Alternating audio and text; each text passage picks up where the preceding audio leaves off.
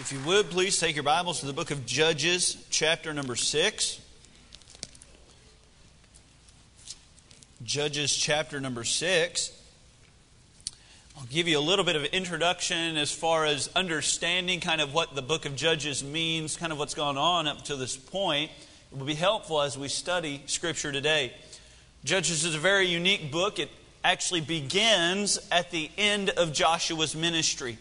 Now, there's been a lot go on in Israel's history in the years leading up to Judges being uh, written down. And we've got to understand is this is after Moses, this is after Egypt, this is after the 40 years wilderness, this is after all of that, and it's at the conclusion of Joshua's ministry. He's no longer the young man that we met back when he was kind of serving and helping Moses. He's an older man, and his ministry is now coming to a close. And if you'll remember, one of the things that Joshua was uh, tasked with was taking the children of Israel into the promised land, something that Moses desired greatly to do, but God said that Joshua would be the one to do it. And at the beginning of the book of Judges, we see Israel is following after God. Joshua is leading them. They're doing what we would want Israel to do and what God would want them to do and they're, they're really uh, uh, defeating all their enemies. They're driving folks out. And it's really the theme or the, the feeling behind it is that God is just empowering them to accomplish whatever He wants them to accomplish. They're driving out all the inhabitants of the promised land. It was God's promised land for the children of Israel. So anybody stood in their way, they're able to drive them out, with the exception of just a few. And there's one specifically that says they had iron chariots, and so the children of Israel could not drive them out. And I think it oftentimes speaks to our faith when we let something like an iron chariot stand in the way of God's power, allowing us to accomplish things in our life. You see, there's nothing that can stand against God, whether it's a giant, whether it's an iron chariot, whether it's a mountain we have to climb. God's power is sufficient in our lives, and it will help us do whatever He wants us to do. But yet, the children of Israel let iron chariot stand in their way. Uh, after chapter 1, we get the sense that they're just okay with the people staying around, these inhabitants in the, in the land. They're not, they're not driving them out anymore. In fact, it's kind of like they're willing to befriend them. In fact, they put them to tribute, the Bible says. In other words, they think they're stronger, they think they're more dominant, so what they're going to do is they're going to say, You got to pay us to live on our land, because this is God's promised land for us. They're in control, and isn't that the way it is in the Christian life? We feel in control of something until we're not in control of it anymore. And what happens is the tribute no longer is being paid, and uh, the children of Israel are now intermarrying with those that were in the land. And the real problem with that was Israel became idolatrous. They began to follow after the gods of Baal and Ashtaroth. It's really a sad story. And generation passes, and then another generation passes after Joshua dies. And the Bible says the children of God have pretty much forgotten completely about him. They've completely abandoned him as far as the one whom they're worshiping. There, there's no thought of God at all. And so God delivers the children of Israel into the hand of all these inhabitants of the land. They are now no longer getting paid tribute, but now they're the ones paying tribute. They thought they were in control, but man, have the tables turned. And God put those inhabitants in the land as a thorn in the side of the children of Israel. After a while, they began to cry. They began to complain and say, Lord, this is just too much for us. And so God, in His mercy, raised up judges. Now, these are not like the dun dun in the U.S. criminal court. No, it's not like that. It's a judge was a leader, sometimes a military leader.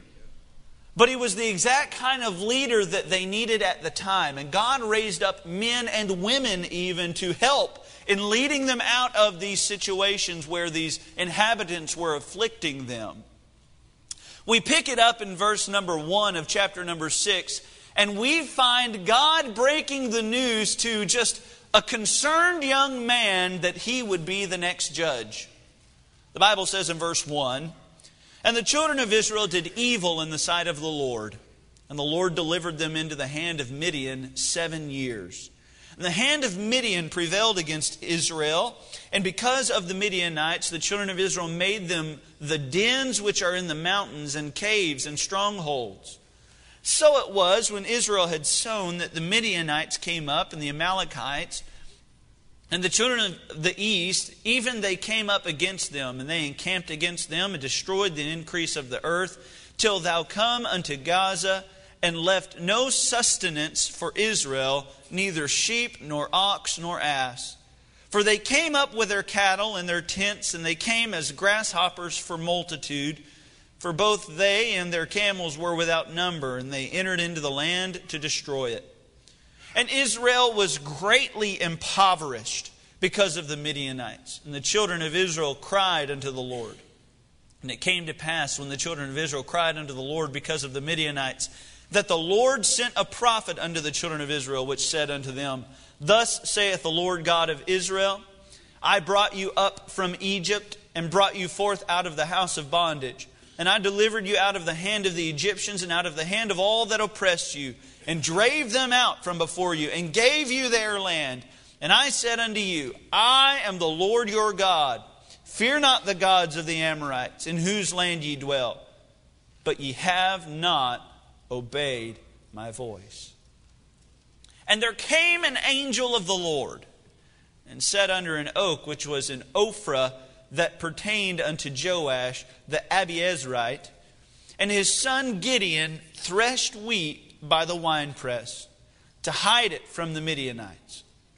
And the angel of the Lord appeared unto him and said unto him, The Lord is with thee, thou mighty man of valor.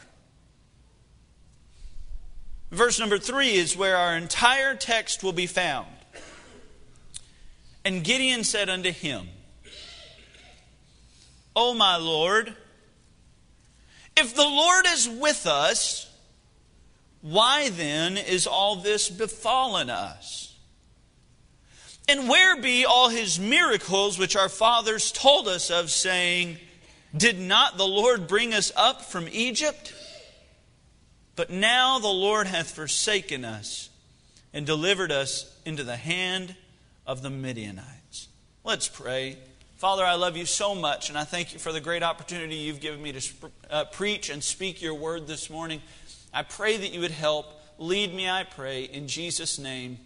Amen. Now, I personally believe that we are, of the people of the earth, most blessed. Amen. We have so much material uh, goods. We rarely ever, if ever, are concerned about where our next meal is from. And if we do face that question, it's really which restaurant do we go to? We, you know, Christmas time rolls around and our children, I mean, I, am to the point now where I have to build more house to put toys in the house. Maybe some of you are there with me.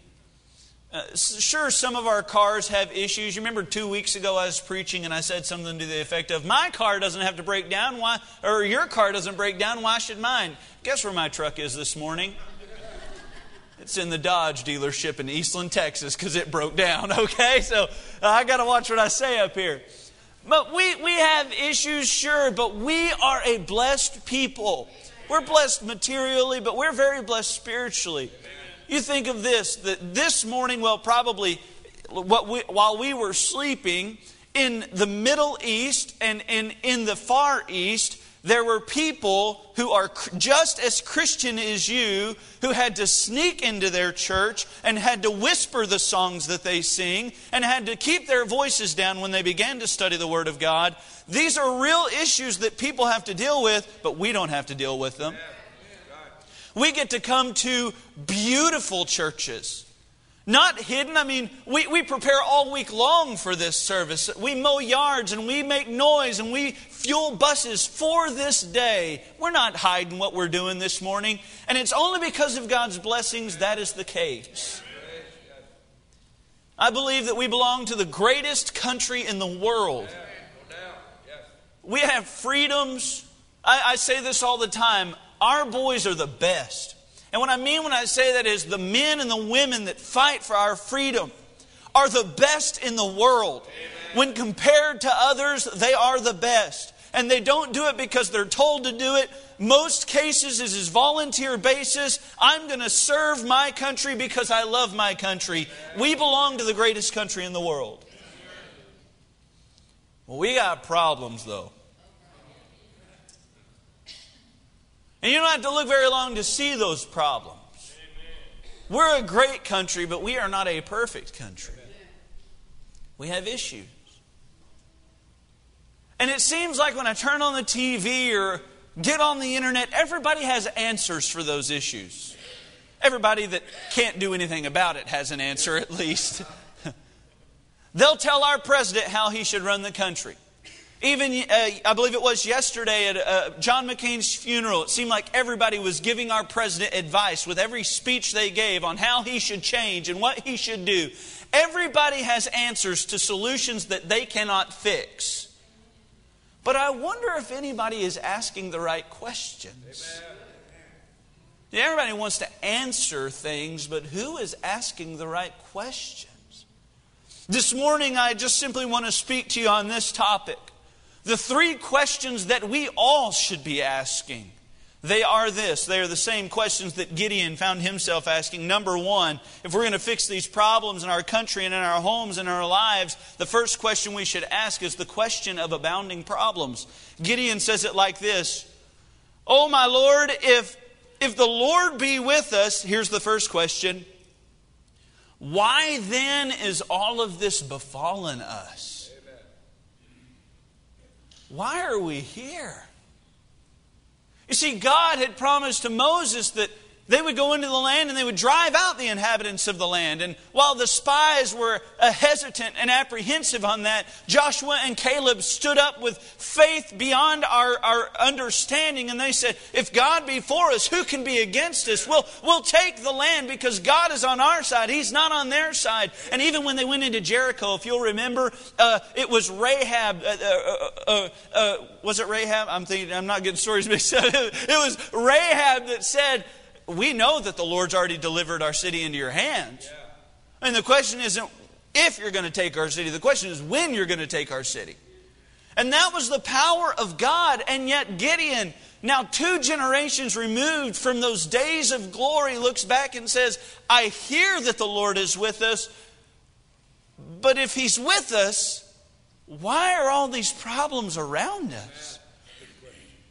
You see, in verse uh, number one, I believe it is, we find that they had been in a bondage to the Midianites, if not an actual physical bondage, certainly a bondage where they would come in and take over the land for periods of time for seven years. Gideon says, if God's really with us, why do all of these problems abound? He mentions three problems specifically. Then, uh, verse number one, we find Here's the first problem. And the Lord uh, or, and the children of Israel did evil in the sight of the Lord. Number one, they were a wicked nation. That's a problem. Amen. For the nation that is supposed to belong to God, God's chosen nation, it was an issue that they were wicked. You see, God's plan for evangelizing the world was that He would work through them, and their love and their commitment for Him would draw others to Him. They would see that how could anybody in such a small nation, such a small people, be so overwhelmingly dominant in every area of life? And they would say, it's all to the glory of God. And yet, that's not what we see here. We see a people that are just wicked beyond all imagination. Amen. We find a people that bow to wicked and corrupt gods or, deities like Baal and Ashtaroth both of them involved in worship, uh, they both required fornication to worship them. And that's where the children of Israel are. Unless we judge them too heavily, America's not far from that. You see, I was doing a little research, and uh, every year, three quarters of a million babies are legally aborted in our nation legally aborted in our nation. Every year, 80,000 people die because of alcohol related causes. And that's just the deaths. That's not speaking of the lives that are ruined by alcoholism. Our country is a long way from where we should be. We are founded on God's Word and God's principles, but reality is our standards no longer match up to that. It was one source reported that 22% of married men and 14% of married women have, com- uh, have committed an act of adultery at least one time in their marriage. Almost one in four men said that they had done that. Every second, 28,000 people log onto a computer to view pornographic material. Wow. Over 2.5 billion emails are sent every day containing pornographic material. You see, we're a long way from where we should be. The first problem that they had was the children of Israel did evil in the sight of the Lord, and we are just like Israel. We are a wicked nation, and we're a long way from God. And that's the number one reason why all of these problems have befallen us, is because we are not where we should be morally. Amen. Number two, not only does he say that they were a wicked nation, but that you see they had weak homes. In verse number two, the Bible says, And the hand of Midian prevailed against Israel. And because of the Midianites, the children of Israel made them the dens which are in the mountains and caves and strongholds. Now, do you think when God was telling Moses about this promised land, do you think that's the idea that Moses had about the promised land?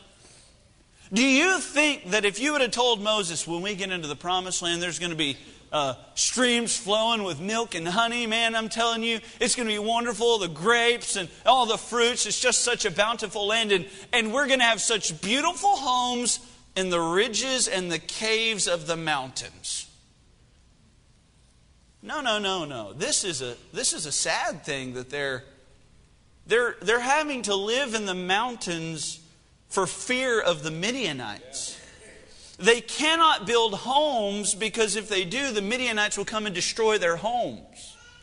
So they're resorting to natural homes as much as they can. And this is a terrible shame that their homes are wrecked because of the situation in their country. You know, it's kind of amazing we live in this area. I remember when Joshua was primarily cattle pasture. I remember when Burleson didn't have an academy, and if you wanted to eat at a nice restaurant, you had to drive up to Hulen to eat at the Red Lobster. Boy, I love them cheddar biscuits, though. Mm-hmm. I remember when around our area, I mean, our church went to Jose's and Dairy Queen after, and everybody remembers those days as if, like, oh, our church was just so much closer. No, that's the only two restaurants we had to choose from.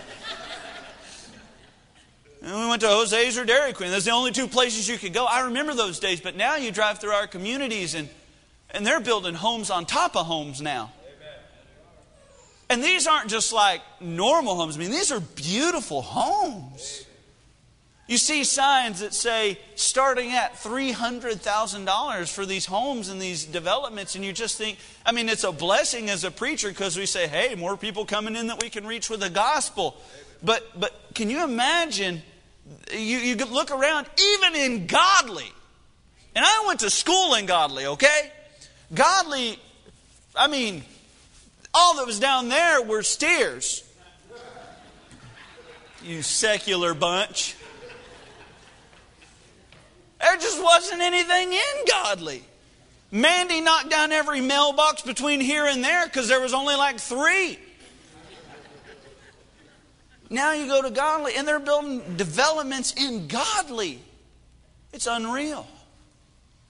And while I drive through these communities and I see that we know how to build beautiful houses, America has lost the blueprint on how to build good homes. Our mothers and their fathers, they stay gone from their home to pay for the home that they're never in. Our children know much more about their devices than they do the Bible. and our homes are falling apart at the seams. Dads can't talk to moms, and kids don't want to talk to the parents. It's just a crying shame. We are like Israel. Our homes are falling apart at the seams because of the many problems that have beset us. Not only were they a wicked nation they had weak homes, number three, they had wasted effort. In verse number three through five, you can read it if you want, but basically, anytime they would plant, any work that they would put forth, it would grow just a little bit, and the Midianites would come upon them, and the Bible references like grasshoppers would come upon them, and, and, and the Midianites would, with their livestock, consume any work that the children of Israel had done. If they planted seed and the seed came up a little bit, the Midianites would bring their livestock down to graze that seed. Just a shame that all this effort and all this work would go in and it would completely go out the door with no profit to be shown for it. We are a blessed people here in America. We have more than probably any nation has ever had. And yet, it's unreal that we have more junk than ever and people are more unhappy than ever. What the generations before us pursued, they said to themselves, I'll leave something for my children because then they'll be happy. But what I look at is I see those generations before us, and in their pursuit for the stuff we have, they were happy. Now we have it and we're miserable. The Bible says uh, in the Old Testament book of Haggai, verse number 6 of chapter number 1, it says, Ye have sown much and bring in little. Ye eat, but ye have not enough. Ye drink, but are not filled with drink. Ye clothe you, but there is none warm. And he that earneth wages, earneth wages to put in a bag with holes. We are making more. I heard the other day the minimum wage in California is $15. And yet, we have people that are in more debt now than ever before in history. Something's wrong. You know what it is? We have wasted effort. God's blessed us beyond all reason of doubt. And, and in fact, I think maybe a little bit of it is the devil blessing us. You say, what do you mean? Well, if the devil can get you looking at materialism, why do you have to? He doesn't worry about your Christianity. Amen. If materialism is your primary religion, he's not worried about your relationship with Christ. Amen. So we look at all these benefits of everything, and yet I find that the Christians with the most are often the least happy. Amen. We have problems, folks. We have the question of abounding problems. And, and Gideon asks it this way if God is really for us, why then is all this befallen us? Number one, a question of abounding problems. Number two, the question of absent miracles. He says in verse number 13, not only does he say it like this, if the Lord be with us, why then is all this befallen us? And then he says, and where be all his miracles? You see, Gideon was not ignorant to the fact that he served the true God. Gideon was not ignorant to the fact that the true God had power to do whatever he wanted to. The Bible says it like this If God be for us, who can be against us? With men, this is impossible. With God, all things are possible. Gideon knew that he served that kind of God. And Gideon knew that he had that type of power. And Gideon just simply asked the question like this If God is really working for us, where are all the miracles I've heard so much about? In America, we have more religion than we've ever had. You see, the fact is, God's not hurting for power, He's hurting for people. And it's not because there's not a lot of people that claim to be a Christian, it's just that the legitimacy and authenticity of that Christianity is just not there. In California and in Texas alone, there are over 425 megachurches. And for this statistic, a megachurch is any church with over 2,000 members. Joel Osteen has over 20 million fans of his Facebook page. Now, if all of those Facebook followers are in the United States of America, that means that one in every 15 people in the United States of America follows Joel Osteen. One in every 15, according to the 2010 United States uh, uh, Census. one in 15 people claim or have some connection to Christianity. There's churches everywhere. Even you drive through our community, there's a church with a bridge under the water church, and there's a church of the uh, Seventh day of the Adventist church, and there's a church of Christ, which I thought ours was the church that Christ started, but let's not get into that. And there's the Methodist church, and there's non denominational churches, which who knows what they believe? They don't even know what they believe, but there's all sorts of churches. We're not hurting for religion.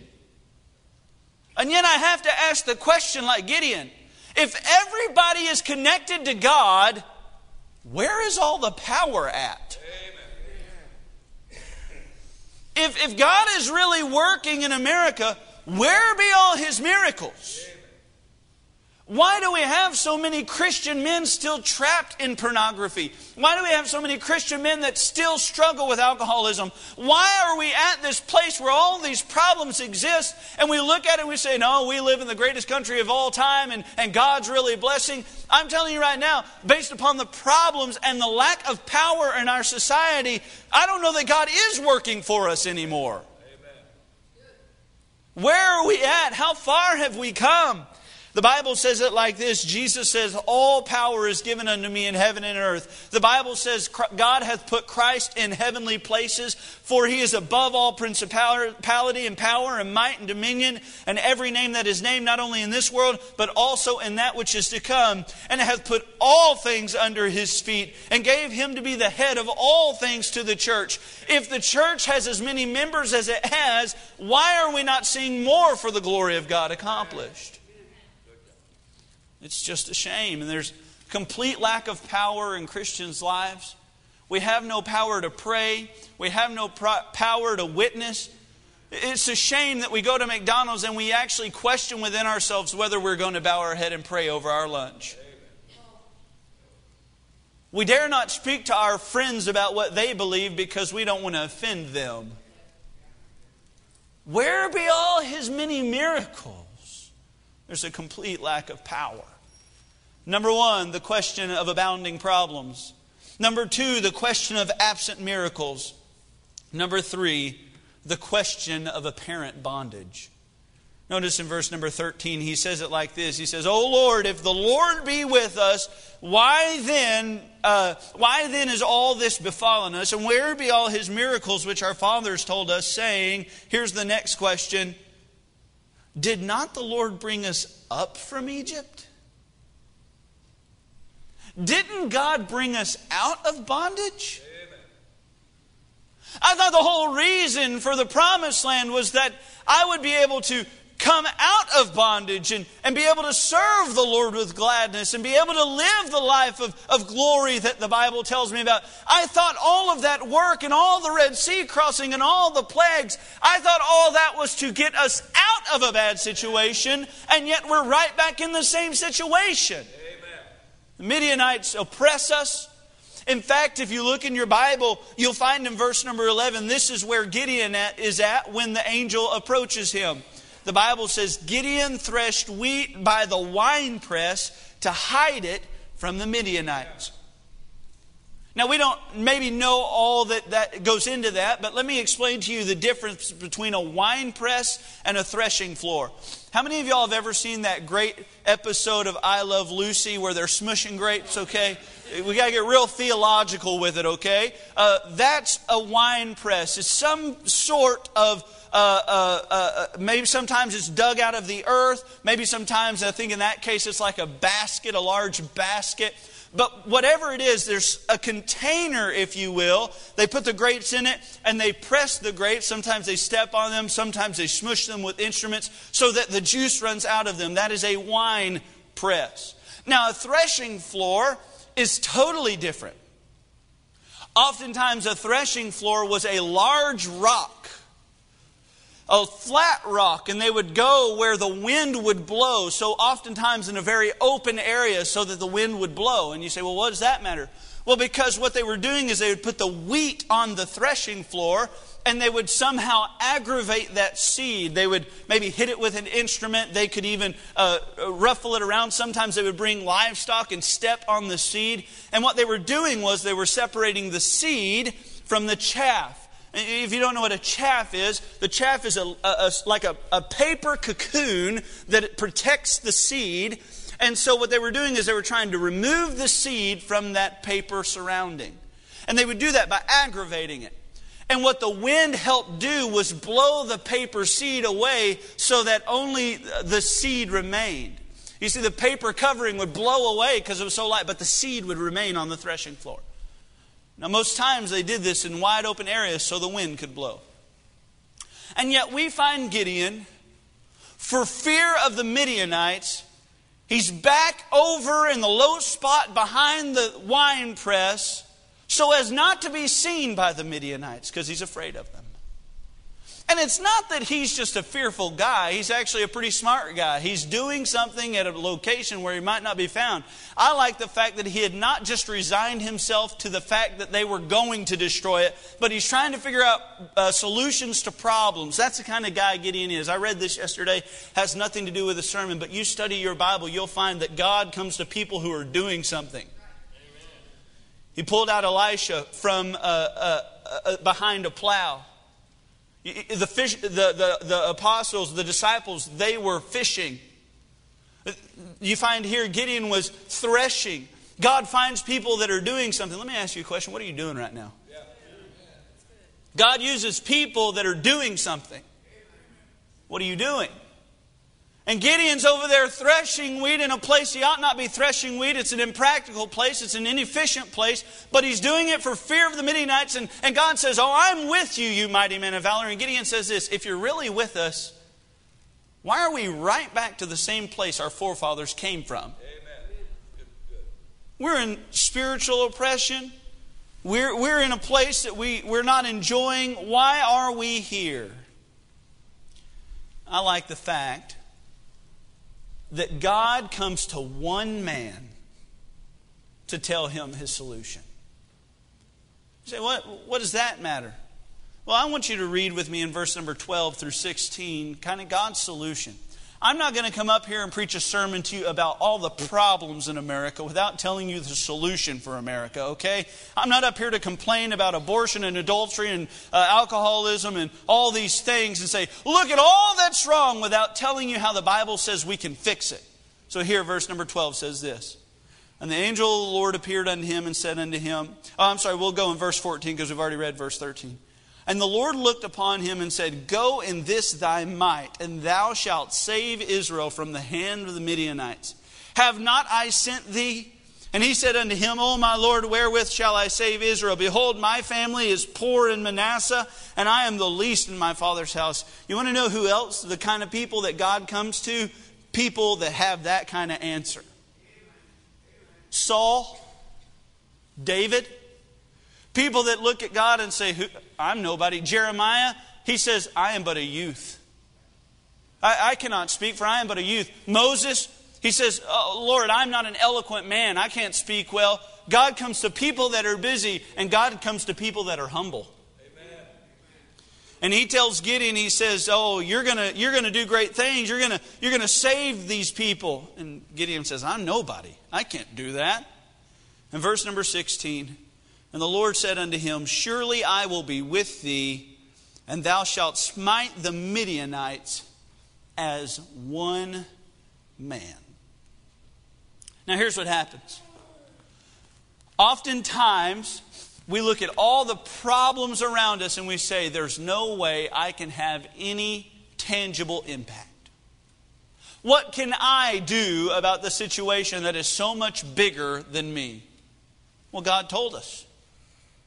You do you. You can't control your neighbor. I've tried. See, my neighbors have small chihuahua dogs that get in my trash. You can't control what people around you do. You know what you can control? You. Amen. Good. Our America's got problems. You want to know how to fix those problems? you be the solution to a problem. You shall save your people. You go in your might, and you shall save Israel as one man. Years ago, the Army had a slogan. You're probably familiar with it. For two decades, this slogan ran as the, the Army motto, and it was this Be all that you can be. And that's a good slogan. I like that. In 2001, though, they noticed a drop in recruiting. So they thought that maybe that slogan had ran its course, and so they came up with a new one. They paid $150 million for this advertising campaign with this motto An army of one. You got to do it in like your Moviefone voice An army of one. Yeah. They did that. They noticed a drop in recruits, so they changed it to that. They decided to put a new logo with it. They started a website called goarmy.com. They made it a much more interactive website. They had commercials. One of them played on Sunday Night Football, one of them played on MTV, one of them played uh, in uh, Buffy the Vampire Slayer, as odd as that might sound. But, but they, they play these, and Friends, so there you go. I'll be there for you. Uh, so was the Army.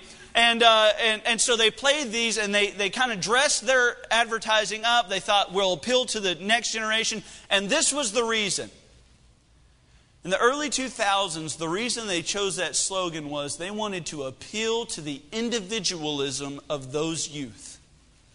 Everybody wanted their own way, everybody wanted to be their own person, so the army catered to that and said, an army of one. Five years later, in 2005, actually, the Army had its lowest ever recruitment, came farther away from meeting its recruitment goal than it ever had before, and in 2006, they changed it. Now, this time they had to correct what they did, so they paid an advertising agency $1 billion. Yes, that's billion with a B a five year contract to advertise this slogan Army Strong. I wonder why an army of one didn't stick. You know why? It takes courage to stand alone. It's hard to stand alone. When those around you aren't doing what's right, it's hard to do what's right. When you're the only one in your home standing for righteousness, it's hard to be that one. When you're the only one at work that won't say those things and won't do those things and won't go those places, it's hard to stand alone and be the army of one. But I'm just convinced this morning that there should be people in this room that not only ask the right questions and say, Lord, if you are truly working in America, why has all this befallen us? And where be all the many miracles? And why are we right back to where we came from? And why, why are we still in bondage? I, I just wonder this morning if there's not somebody that should look at the questions and say, I cannot control my neighbor and I cannot control my coworkers. The only person I can control is me. So by the glory of God, I'm going to do me and I'm going to do me as much as I can for the glory of God. I wonder if there would be somebody this morning that would look back through Scripture and see that throughout Scripture, God often uses one man stepping out in faith to do something great for him. You see, Abraham stepped out in faith. Noah stepped out in faith. When everybody else around him was apostate and wicked, he found grace in the eyes of the Lord because he was a preacher of righteousness. Abraham followed God's call on his life and showed faith in extreme circumstances. And when everybody else looked at him and said, Oh, you can't do it, Abraham, Abraham followed after God. I just wonder if somebody would look at a life like Joseph, where 12, uh, 11 other brothers look at him and say, Joseph, you just shut up, stop dreaming. And Joseph said, No, I've got a dream, and the Lord's going to do something great in my life. And he ends up in the pit and he ends up in the prison, but somewhere along the way, God somehow puts him in the palace so that what others meant for evil, God meant for good. I wonder if there'd be an Esther in the room this morning that would look at their life and say, I may not be in the greatest circumstances, but maybe God put me here for such a time as this. And I wonder if there'd be somebody this morning that would just look at the situation around them and, like Elijah, say, Sure, there's 450 prophets of Baal. Sure, there's 400 prophets of Ashtaroth. But I'm going to stand on Mount Carmel and I'm going to preach and I'm going to pray and God's going to do something in my life. And I just wonder this morning if somebody would be the one that God could do something through. That's what we need, Christian. We cannot control Donald Trump. We cannot control past presidents or the next president. We cannot control our politicians. We cannot control anyone. The only person we can control is you. So this morning, are we asking the right questions? And this morning, are we willing to face that the answer lies within you? Can't fix the problems around you. All you can fix is you. And God does great things through the person that will commit to Him.